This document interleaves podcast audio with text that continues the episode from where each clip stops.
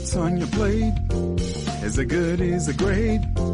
Come on, don't hesitate. Sit down, down with the Unbougie Foodie. When you're cooking at home, wanna set the right tone? Just pick up the phone. Sit down, down with the Unbougie Foodie.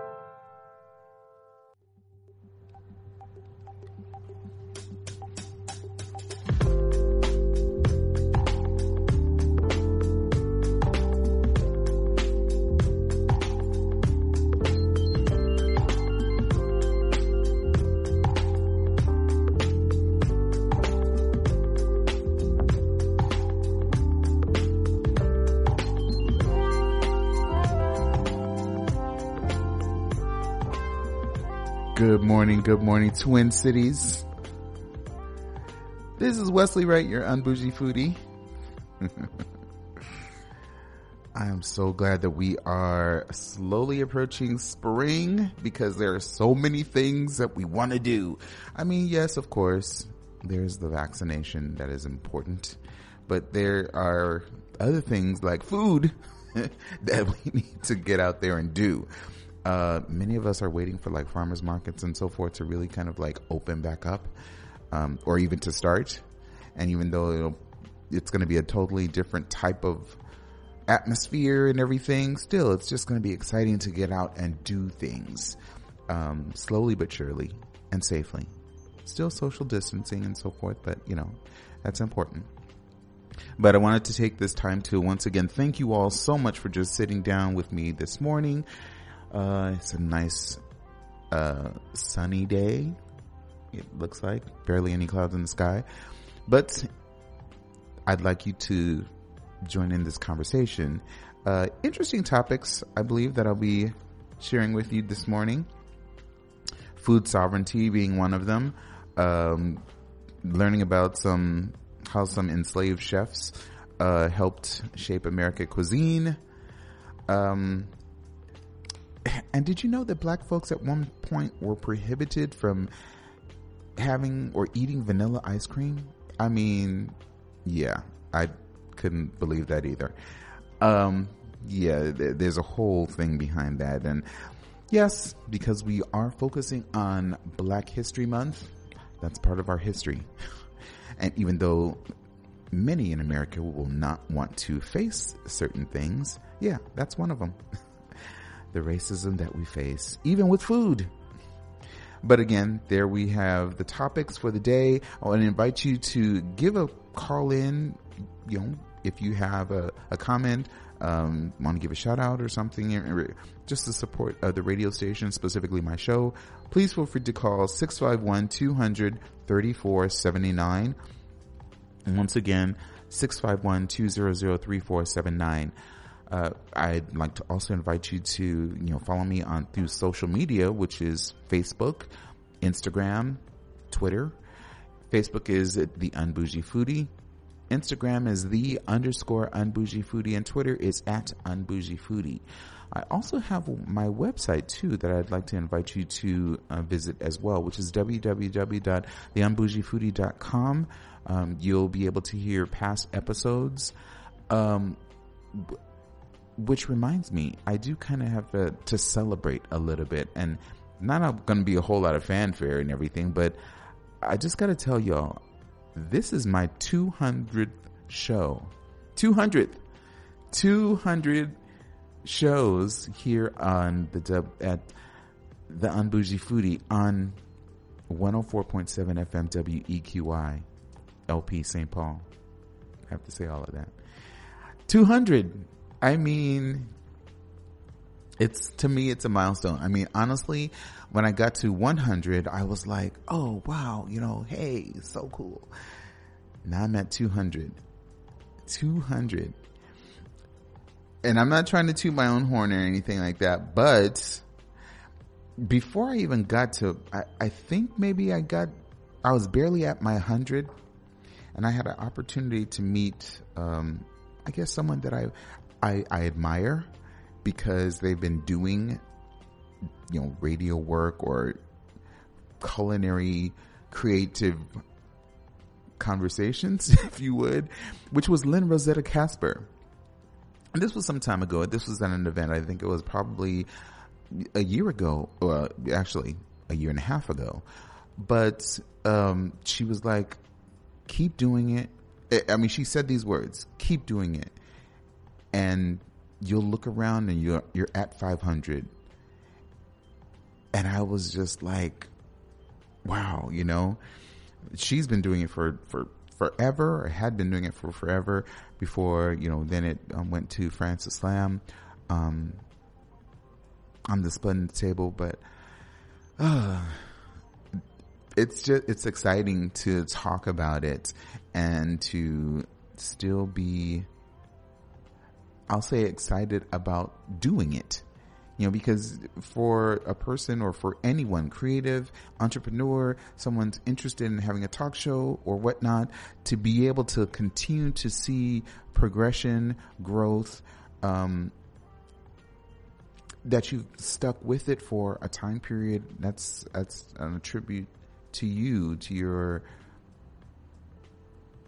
you know, your stick to itness. um, great ambition I mean, so I, am encouraging others to, you know, stick with what, if it's something passionate that you love doing, uh, follow your, follow your dream, follow your heart with it. I'm just excited about it. You know, I knew it was coming up. I wasn't going to kind of make any a big deal about it because I, there wasn't really any way to do any type of real fanfare or anything, but I am just glad that I have the opportunity to be able to do this and have been in, having the opportunity to do this. Um, 200 shows, y'all. 200. Whoop, whoop. Anyway, let's get started with, with today's show. And, you know, it's, it's interesting that we talk about, I don't know, we, here we are, we're, we're talking about black chefs or it's Black History Month, and I, I want to focus on, um, you know, definitely getting into that the topic of how enslaved chefs helped shape America, American cuisine. Um, I'm going to tell you all just a little story, and it's just really, really quick.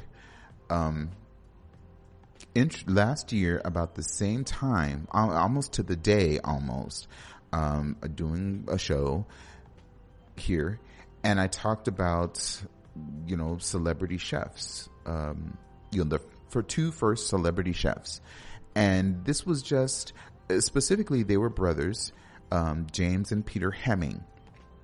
A very uh, um, creative in their uh, in their cuisine and what they created. Um, James specifically, he uh, traveled with, uh, I believe it was um, uh, what Thomas Jefferson and went to Paris. So he really learned French cooking, French style cooking, and came back and brought just a wide variety of skills and so forth that American had America's Americans had not seen. Uh, and so, you know, he passed that on to his brother Peter, but they were you know, they were the two that I spoke of at that particular time because they were doing cuisine that folks were like, you know, what is this deliciousness? You know, we, we don't know what this is. We've never seen this or heard or tasted these, these things before. Um, there is someone else, and I'll talk about him very briefly, but uh, along with the story, after talking about those two brothers, I mentioned, uh, an award winning, uh, you know, author his name is Adrian Miller. Adrian Miller, uh, James Beard award winning uh, writer, uh, NAACP award uh, winning, you know, uh, bestowed some award on him as well. But he recently did, a, I guess, a Zoom presentation um, that talked about does soul food have to be does soul food have need to have a warning label? And this was in conjunction with a, a chocolate company, I believe, American Heritage Chocolate, if I'm not, if I recall correctly.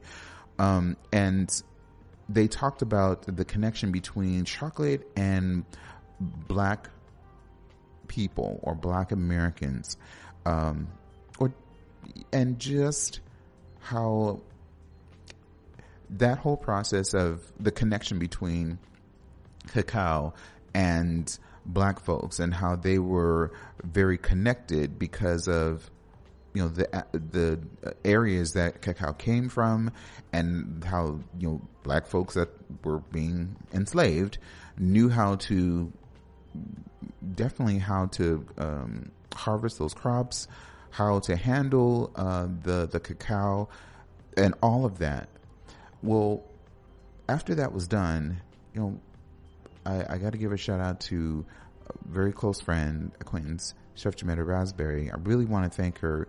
You know, you know, shared the link. I, and anyway, she was like, "Hey, do you want to kind of like? Would you like me to do an introduction?" I was like, "Introduction? What?"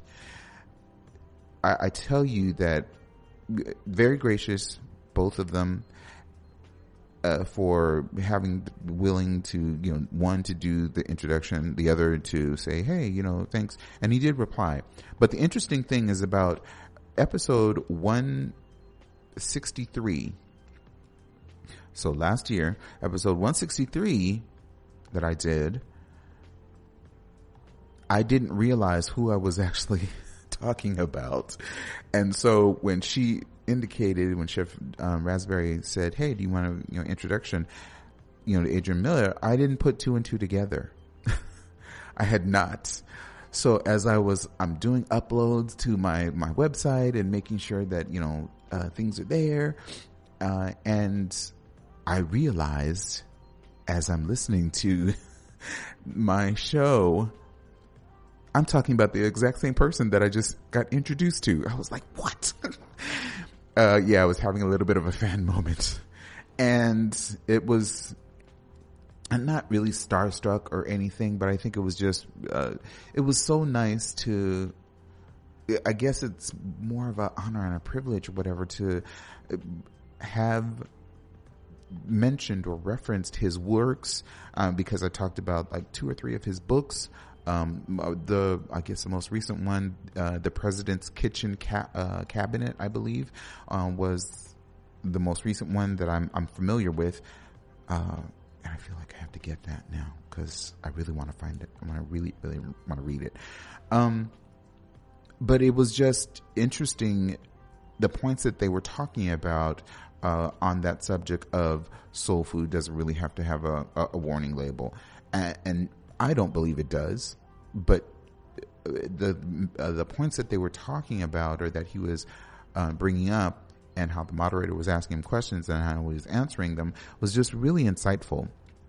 And I thought, um, gosh, I I need to kind of read more on his his his thoughts, if you would. Uh, and then who knew that I'd get an opportunity to get an introduction that was yeah, I was I was geeking out a little bit. Even told my my nephew, I was like, dude, guess who I just had an opportunity to chat with, you know. But along those lines, uh, specifically, that you know they were enslaved. Um, so those brothers, both figuratively and literally and figuratively, James and Peter, they were slaves, and they were given the, I'll say Adrian Miller gave, and many others, gave them the title of the first celebrity chefs. Now, of course, there is another person that is also, uh, if you would, described as being a celebrity chef, um, and his name was Hercules. He was the the slave that was cooking for George Washington. So they really knew their craft. I mean, all these these gentlemen, um, they they really knew their craft. I mean, if you go out to uh, Hercules uh, or type in Hercules, like Google, you go into type in Hercules and then um, cook for George Washington. You'll see a picture of him. They have a portrait specifically. Now, the interesting thing about this whole thing is that rather than saying Hercules uh, cook for George Washington, um, they have a portrait of George Washington's cook. So no name or anything, but clearly because they they they knew how to their cuisine and what how to present it and so forth. It was it's just very interesting that these back then, even before we knew anything about celebrity chefs, uh, well, of course not, but even I'd say within the past 20 years or so before folks were like, oh yeah, celebrity chef this and that and so on. Yeah, we had what hundreds of years ago, um, slaves that were considered celebrity chefs, really, because they knew their craft. They knew how to what the masses needed, uh, what the masses M A S S E S needed in regards to food, uh, as well as how to present it, how to prepare it. But uh, the, specifically, this article, "How Enslaved Chefs uh, Helped Shape American Cuisine," um, you know, uh, prepared by the Smithsonian Magazine. It talked about a number of different of other individuals as well.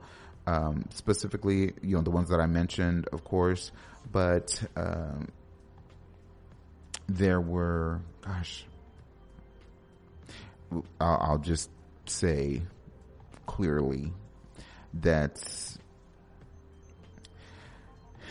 with those thoughts of all the people that there, well, not all the people, there were a few individuals. I should change that. It's just a few individuals. There was another gentleman by the name of Emmanuel Jones, um, you know, of course, along with uh, Chef Hercules, but he used his skills to really transition from out of enslavement to have a, a successful career. So it, you could see that all of these individuals, they knew how to use their skills to further themselves. Uh, but still their passion, they, they had that passion to continue on. Um, and, that's important to, that's important to talk about or to, uh, to at least mention. But on the other side of that, there's the understanding of how black chefs actually were just chefs at that time, anyone that was enslaved and was cooking for folks, how they were treated, you know, and for whatever reason, they felt those that were enslaved and their owners or the families that they were enslaved to or indentured to, they felt that they were happy. That's why you see on things like Aunt Jemima and Uncle Ben, you know, these pictures that they have been used for, for years and decades because they felt that oh folks were uh, they were happy to cook for us they were they were very pleased and, and everything it's like no that's just your that's just your delusion that you have in your, your mind. uh, no. That's, that's, no. That's not the case at all. Uh, here the information was saying while newly free uh, uh African uh, Americans fled the plantations to work as housekeepers, butlers, cooks, drivers, Pullman porters, and waiters, the only jobs they could get. Uh, Aunt Jemima and Rastus smiled while serving white folks, enhancing the myth that black cooks had always been cheerful and satisfied during slavery and with their current situation. And as we know, we could find them through, you know, black Americana, you know, early 20th century, and we see them. I, we've already talked about it, Aunt Jemima. I, even though that is being changed to some uh, I forgot what the name that there is, and I don't remember. Uh, yeah, and they're saying even though it's being modified to reflect a more dignified image, no.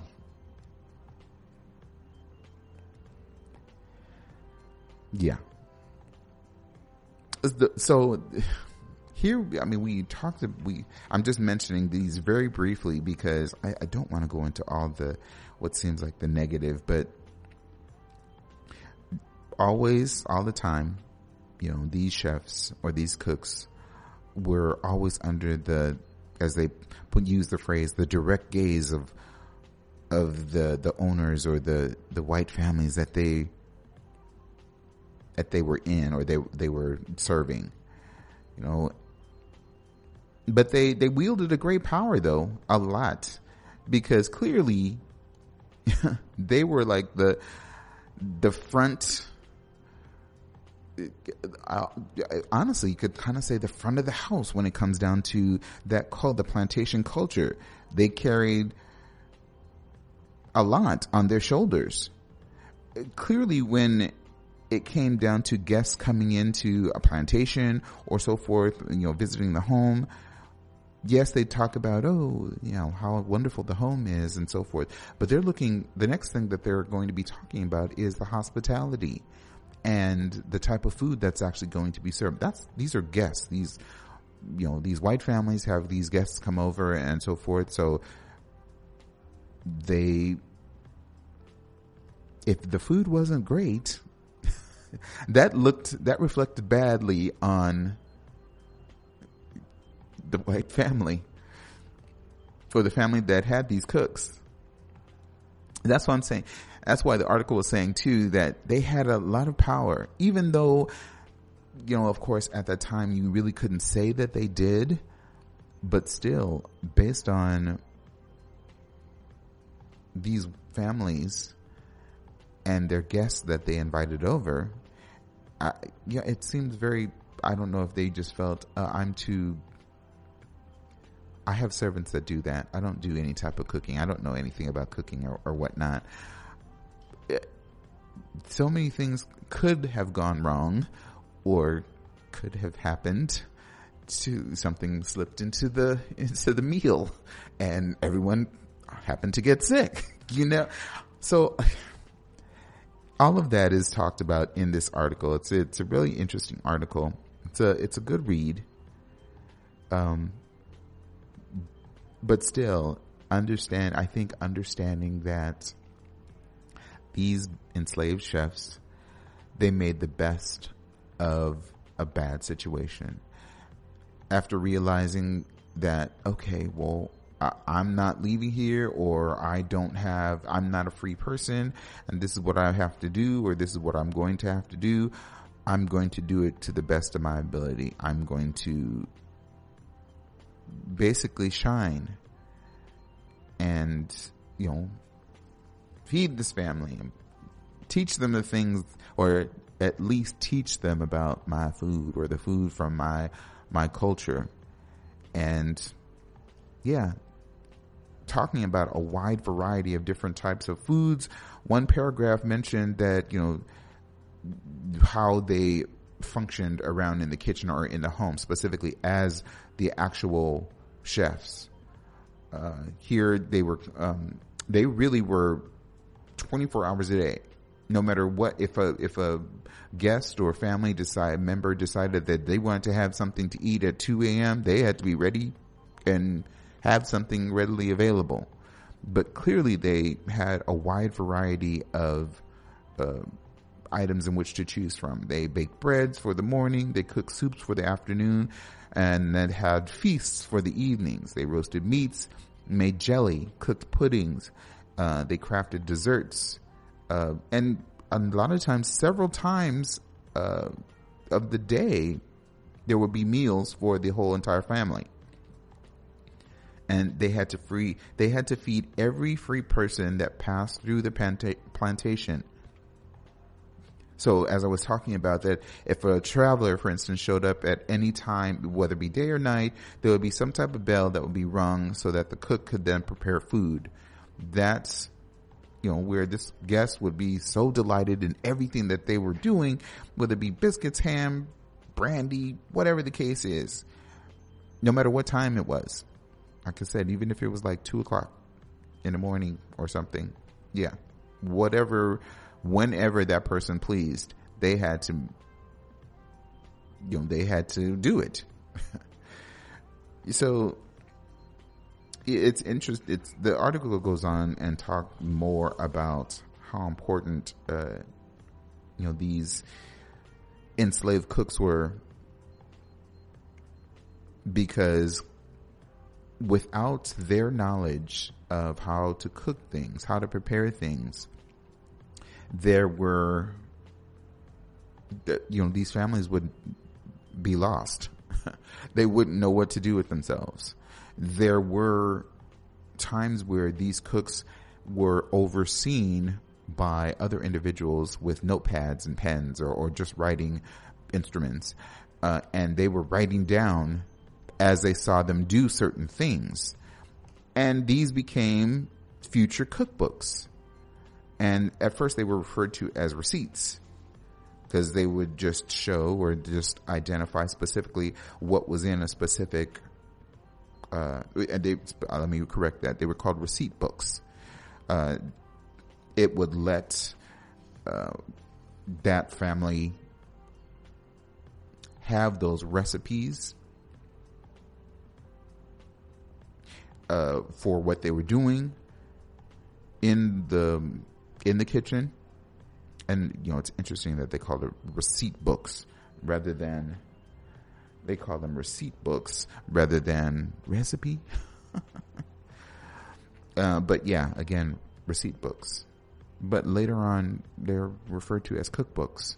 Um, but they were under that person's watchful eye, you know, not even fully understanding what possibly what measurements are, but again, after seeing maybe a dash of this or a dash of that, you know, they're writing all down all of that information so that it can be retained and if that person happened to die off, the cook that is, or the chef for the family dies off, there would be someone else that would come in and they would have these receipt books, later referred to as cookbooks, that they could show this person here are the here's a here's what you need to follow to create this meal. Because the family didn't do it. So again the importance of these uh, enslaved chefs they really did help shape american cuisine. Um, throughout history there's much more in the article that talks about the the folklore the traditions that they had um, go, I would encourage you to go out and read it.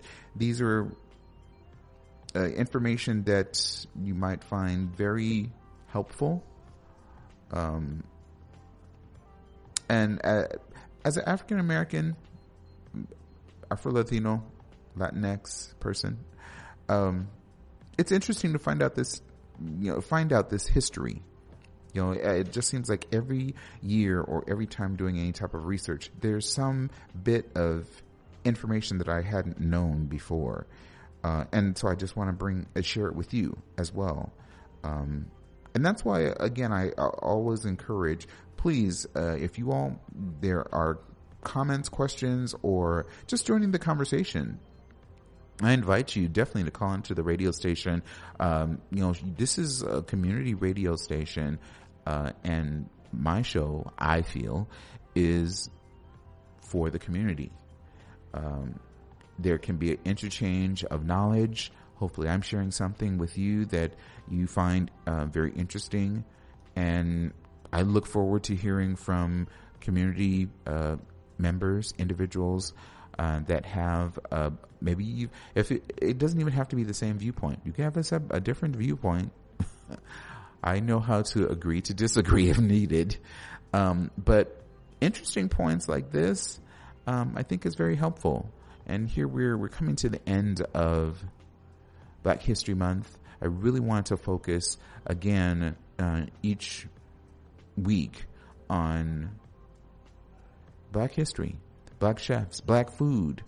Uh, and what better way than to talk about individuals that actually helped shape the type of cuisine that we have, um, taking from their own culture, but then, you know, their their culinary heritage, uh, coming from where they are, whether it be European, African, Native American, you know, these all became and continue to be uh, cuisines that we find within the American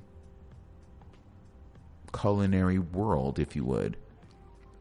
And specifically, there, you know, those uh, those areas, you know, those mixtures or cultures or um, from those areas that I mentioned before, they became staples for Southern food. You'll see the different types of of food that were that were created, especially in the South, but with seasonings that came from all these different um, countries or continents or uh, areas. Hot peppers, um, using peanuts, okra, greens, um, favorite dishes like gumbo and West African stews, um, jambalayas, jollof rice.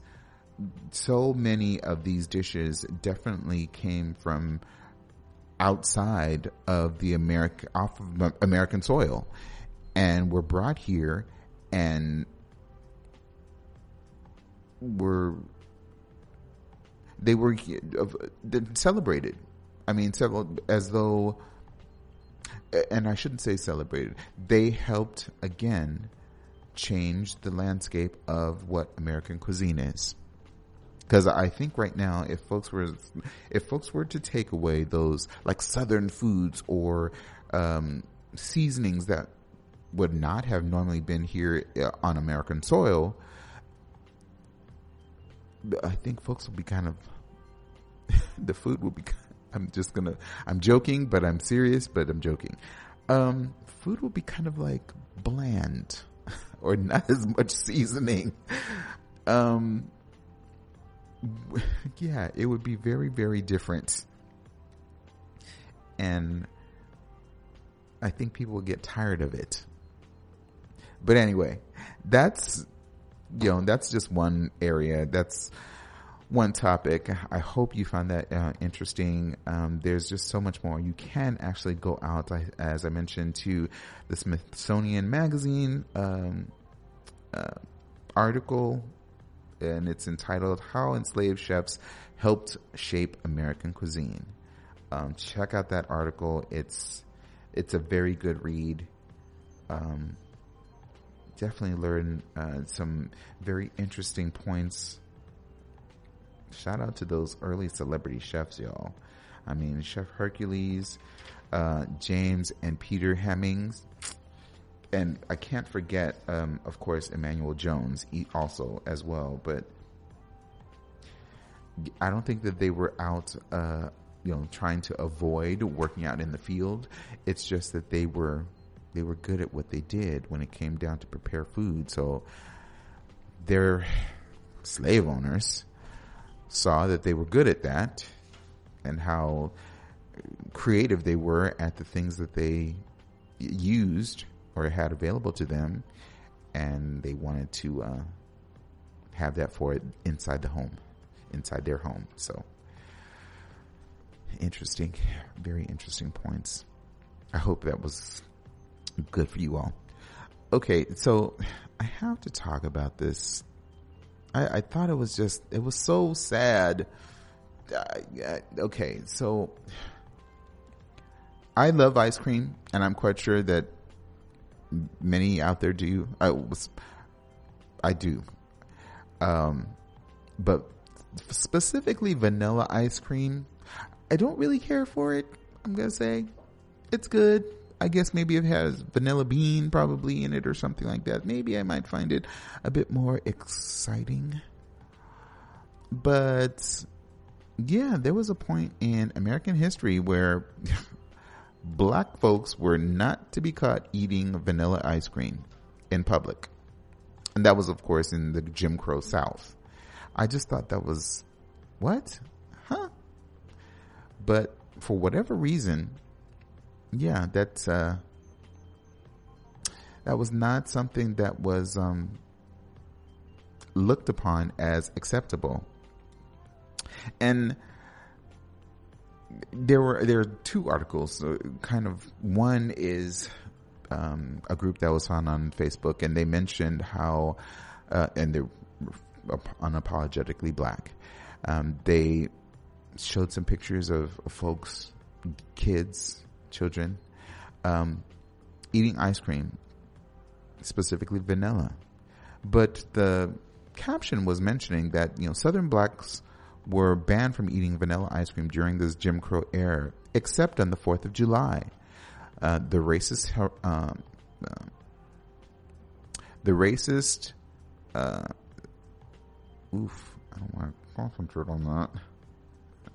The racist hierarchy in the South manifested in several ways, but you know, most people didn't know that racism even impacted what foods black folks were able to have to actually buy and consume. Maya Angelou mentioned it at one at one point in um, either her stories or her poems, but it wasn't custom to sell vanilla ice cream to black folks in many parts of the South. Only on Independence Day.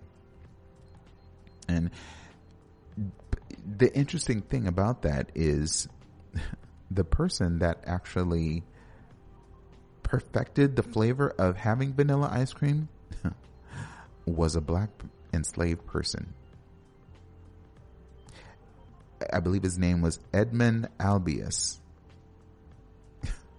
he was the one that actually perfected the flavor. I mean, and, and to have the sweetness and, and yeah, but still, yeah, for whatever reason, yeah.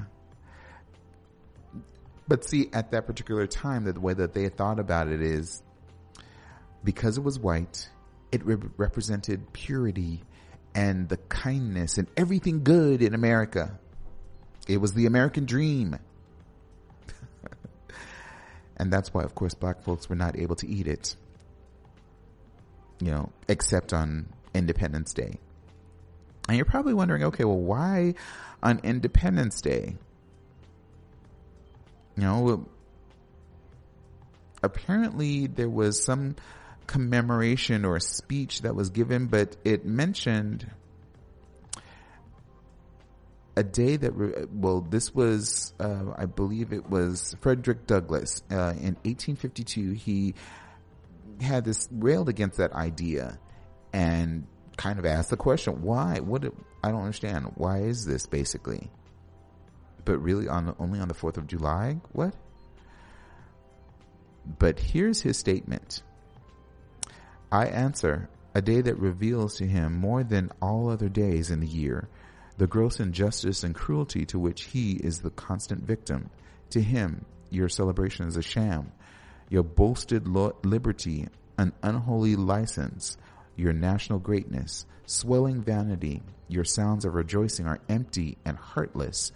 Your denunciations of tyrants, brass fronted impudence, your shouts of liberty and equality, hollow mockery, your prayers and hymns, your sermons and thanksgivings, with all your religious parade and solemnity, are to him mere bombast fraud, deception, impiety, hypocrisy, and a thin veil to cover up crimes which would disgrace a nation of savages.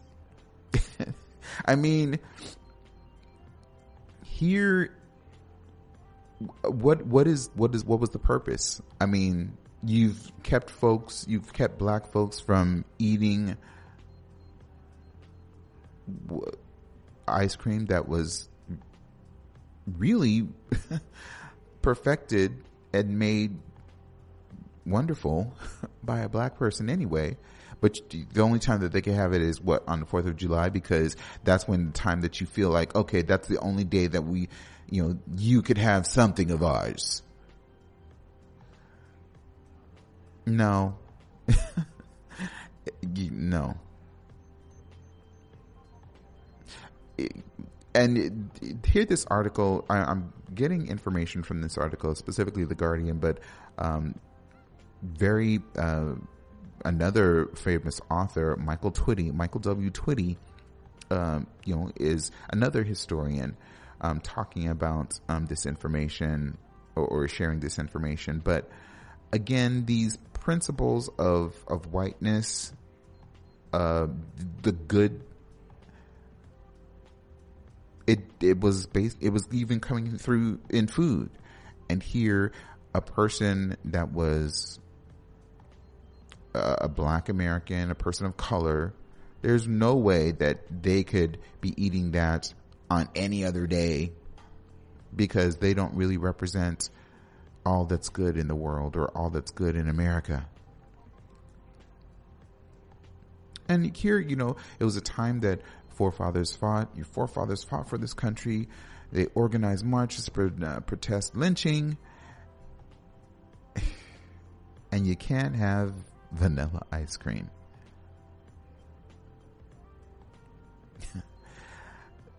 It, it's it's interesting that you know from that time period. It, it, I mean, it's not that long ago. What back in the '60s? uh, it's not that long ago. I mean, it was okay for if you were a person of color. Yeah, you're regulated to eating chocolate. Chocolate here, that's what you want. Which is really sad.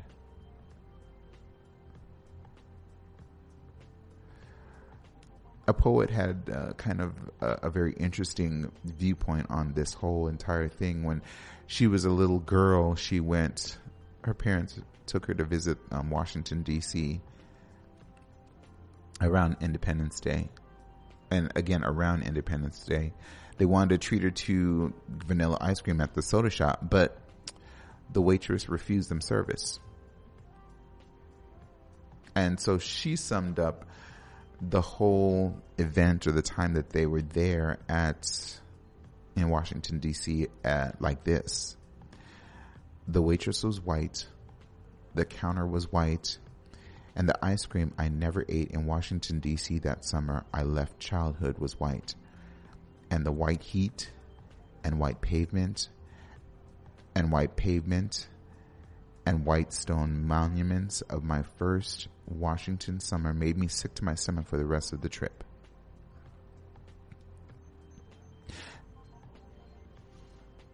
Anything but anti-American when you have these type of experiences.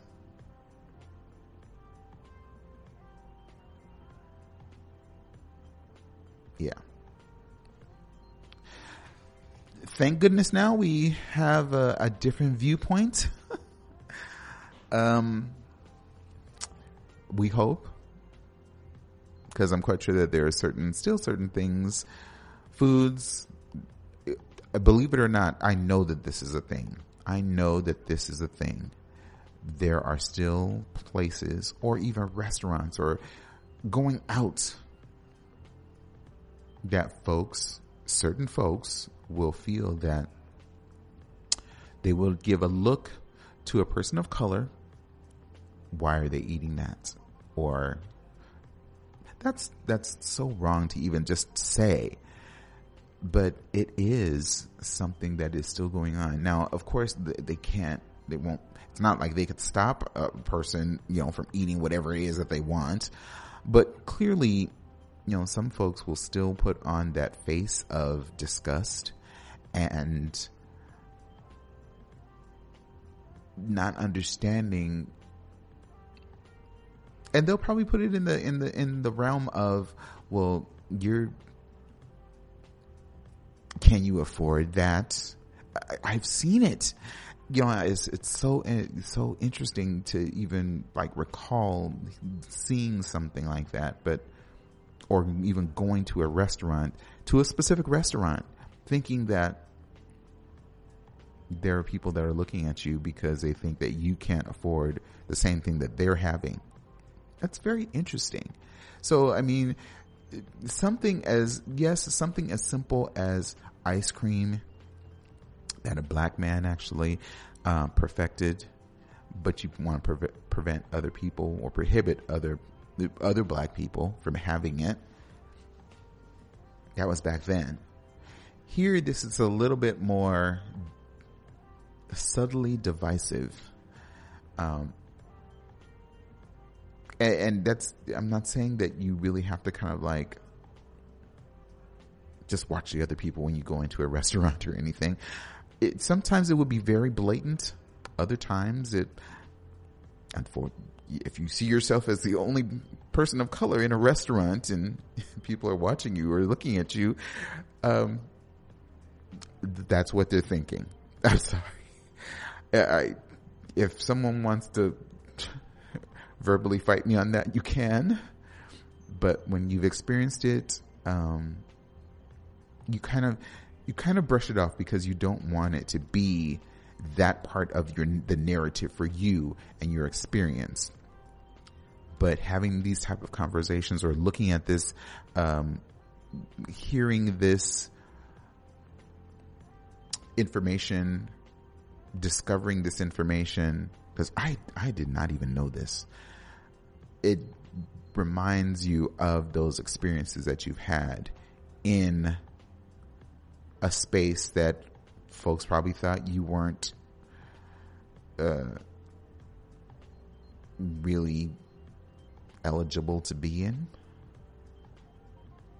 And I mean, here there was ice cream back then. That was a simple thing, ice cream at a soda shop. You know, these Jim Crow laws uh, affected folks in so many different ways, and you know, again, even in food. Yeah. Quite sure that, you know, if there were ice cream shops or, or um, soda shops in a black neighborhood, I wonder what, which I, I'm kind of answering my own question. There really kind of wasn't. You always, if you did, if there was one, you have to wonder what is the only, what is the type of ice creams that they would actually offer? I mean, yes, of course, apparently chocolate because they feel that that's the only thing or the only time, but what if in that soda shop or ice cream shop in that predominantly black neighborhood, could they have ordered or say, Hey, I'd like to order, you know, a 10 gallon, 5 gallon of vanilla, what would they say? Would they say, no, uh, we can't sell that to you possibly? Or interesting, interesting things to kind of like uh, take into consideration or history to take into consideration. Um, yeah, very interesting. Uh, I am glad that we are no longer in that realm of history. Uh, at least not.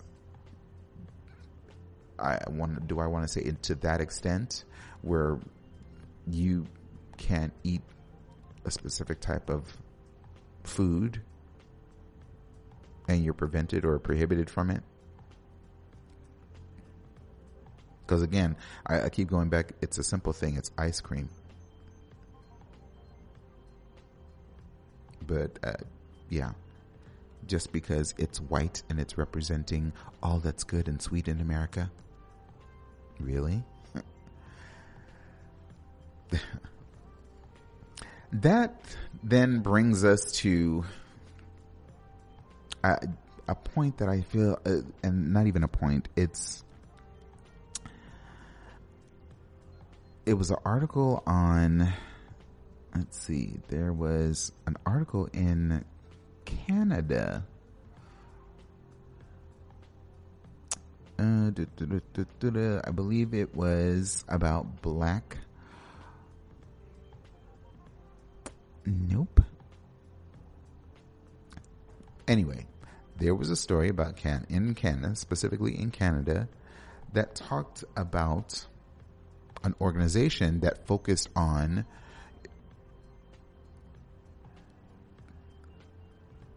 black Canadians that were struggling with food insecurity. So this organization put together this program of being able to grow, have, there were plots of land that they had available and they had the ability to grow different types of foods, uh, and basically share it with, uh, these folks, uh, that were not having the opportunity to, you know, get the food that they need.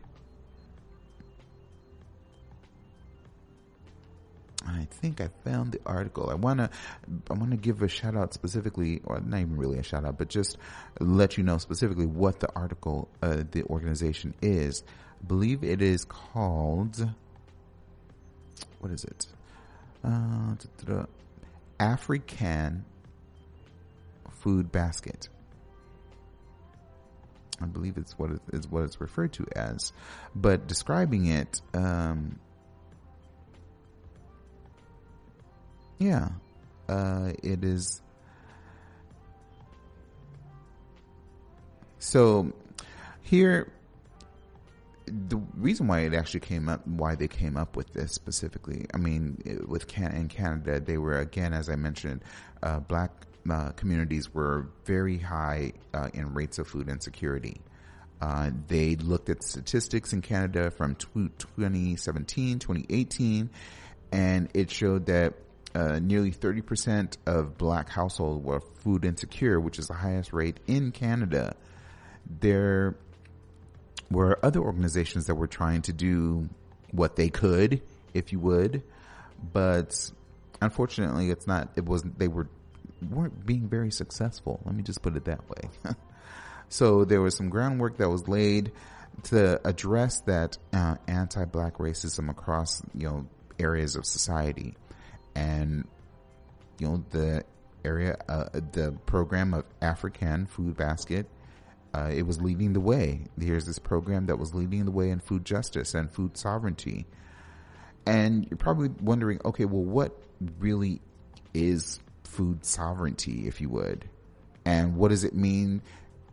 That's Canada, but here, even in the United States, we also have an, uh, you know, I'm just going to say BIPOC communities, Black, Indigenous, uh, uh, or uh, people of color.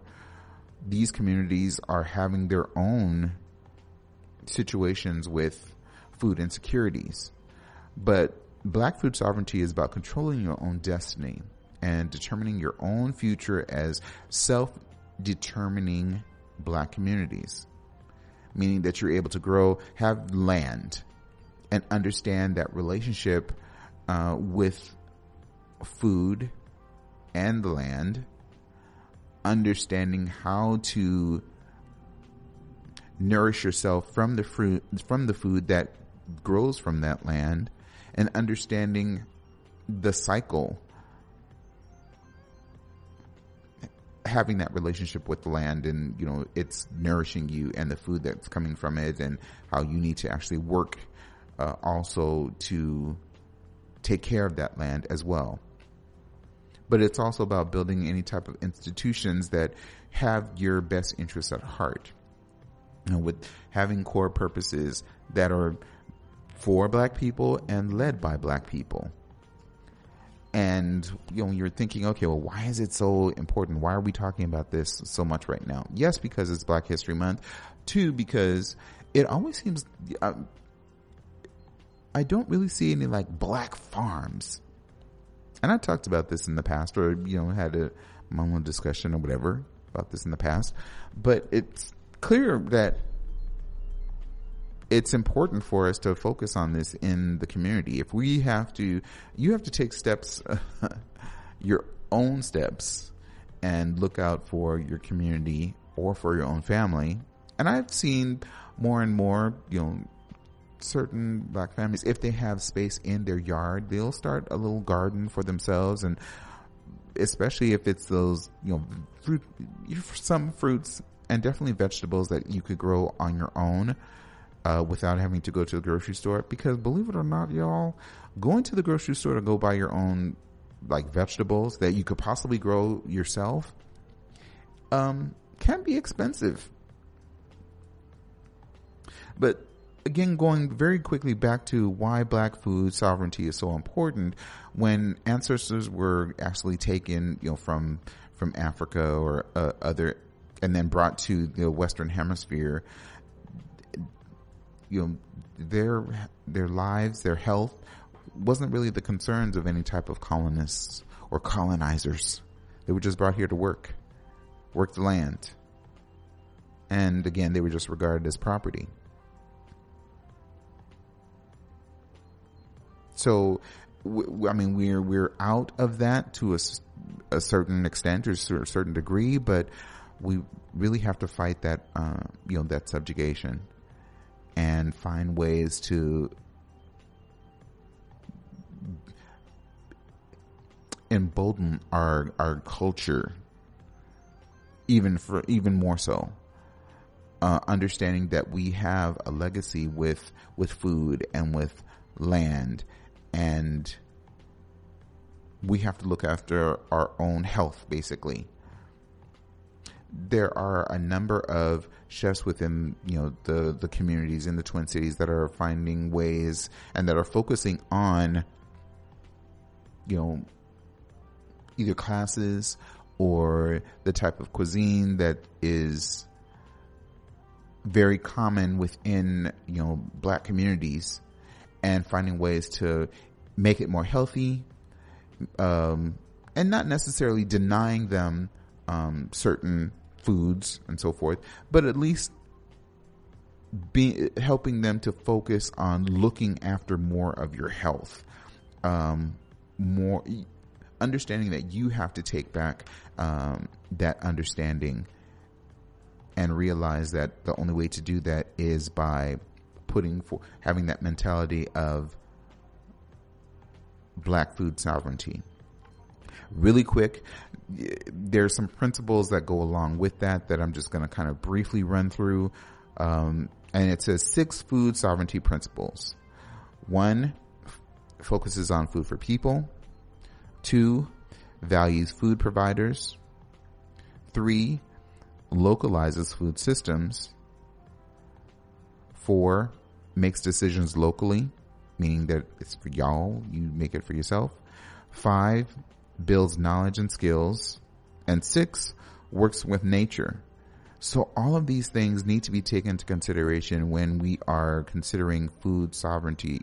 Um, again, those six principles are really important to remember and to recall, um, so that you can focus on understanding how important food is for you and to the, a black community or to um, you know persons of color. So, just hope that you'll take all of that into consideration. We could definitely go into further conversation about this at a later time. I would actually love it, really. So I hope that you'll join me for a future show where we'll be able to go further into considering what those sovereignty principles are. Uh, I want to invite you back next week. I will be here at 10 a.m. every Saturday right here on 104.7 FM WEQY.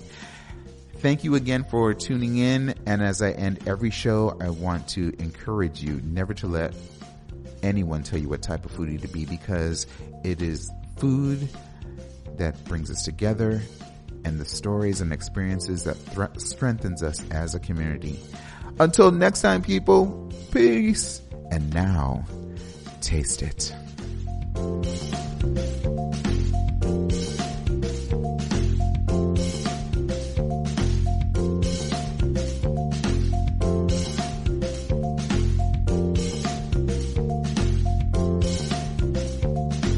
down, with the unbougie foodie.